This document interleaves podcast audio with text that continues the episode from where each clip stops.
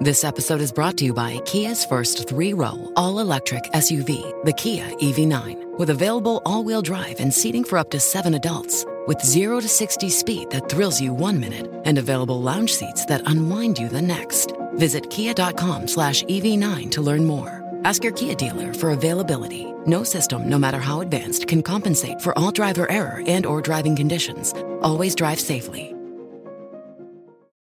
EV News briefly for Monday, 31st of July. I'll be back as usual at 5 pm UK, that's midday Eastern, for the full podcast. Patreon supporters get the episodes as soon as they're ready and ad free. Be like them by clicking on the link in the show notes. Let's talk about Honda's second attempt at an EV, the E colon capital N lowercase y 1, numerical 1. It's, uh, you know, Honda do some funky stuff sometimes, and the naming of this is with, I think I call it the Any1. I'm not sure. The E colon NY1 is a mid sized crossover going up against cars like the ID4 from VW and Tesla's Model Y. All of the articles went live this morning. Presuming an embargo was lifted then from the UK press that drove this in Norway. What did they think of it? Well, the reviews aren't great. Car Magazine gives it a three star out of five. Auto Express Autocar give it maybe three and a half stars out of five. I think I remember seeing 68.8 kilowatt hour battery is bigger than a Kona and a Niro, but it gets just 256 miles of official range. That's really bad efficiency. Why would that be? Not particularly overpowered. It's a single motor car, 150 kilowatt motor on the front axle, and it doesn't seem to be a fast charging EV either with a 78 kilowatt charge speed peak, but at 45 minute 10 to 80% charge. So some of the specs are low on that, but if the price was low, you'd almost forgive it if it was going to come in and undercut those mid-sized crossovers that Honda are going to go up against. But it's not. It's a 47,000 pound car for the advanced model. Look, the tech inside looks amazing. Big 15-inch touchscreen, very uh, Mustang Mach E, if you like. It's almost kind of overpowering if you don't like tech. The inside looks great. Love the Honda styling inside. Uh, but the actual EV tech, like Auto Express complained about the regen braking not being very intuitive. That sort of stuff should be basic these days. Look forward to driving that myself. And I'll pop a link in the show notes if you want to see what it looks like yourself. Styling wise, I think looks very, very cool. Let's quickly talk about Kia's EV 5 will be unveiled next month in China at the Chengdu Motor Show.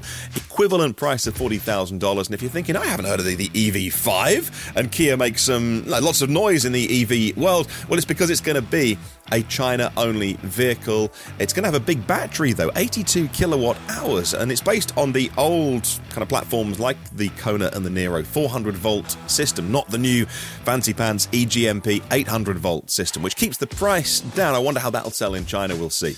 A car that hasn't been selling very well is the Mazda MX30, and it's being killed off. It didn't last very long. Uh, this latest upgraded version, if you want to call it that. It did just 100 miles of EPA range and it sold 66 versions uh, up until June this year. 66 cars this year? So they're killing it off. Uh, yes, it's a California compliance car, and they never really got behind it. It was very highly priced, it was very under spec. I think it looked very cool, and I'm sure owners that bought it like the style. And if they don't need to do more than 100 miles, it charges really slowly as well. Then, hey, I hope they're happy with those cars, but no one bought one. Mazda are killing the MX30. Not surprising. Tesla's Giga Shanghai breaks new records. The previous record was a car coming off the Giga Shanghai lines every 45 seconds. Now it's every 40 seconds, according to some Chinese media that uh, came out on social media overnight. Actually, an employee posting about that. Ford's F 150 Lightning Pro is being now rolled out to police forces across the US. It's called the SSV version, the Special Service Vehicle. And in all its livery with the lights and stuff, this thing looks like an absolute monster. How cool is that to go to work as an officer every day and get to drive a brilliant electric vehicle? That's cool. Uh, the French finance minister, Bruno, Bruno Le Maire, saying the European car industry will withstand cheap Chinese EVs coming in. Are you sure, sir? We'll wait and see. And Nio opened their first Nio store in the Netherlands. It's their first showroom. Nio Hub, they call them, opens August 8th. And that's briefly.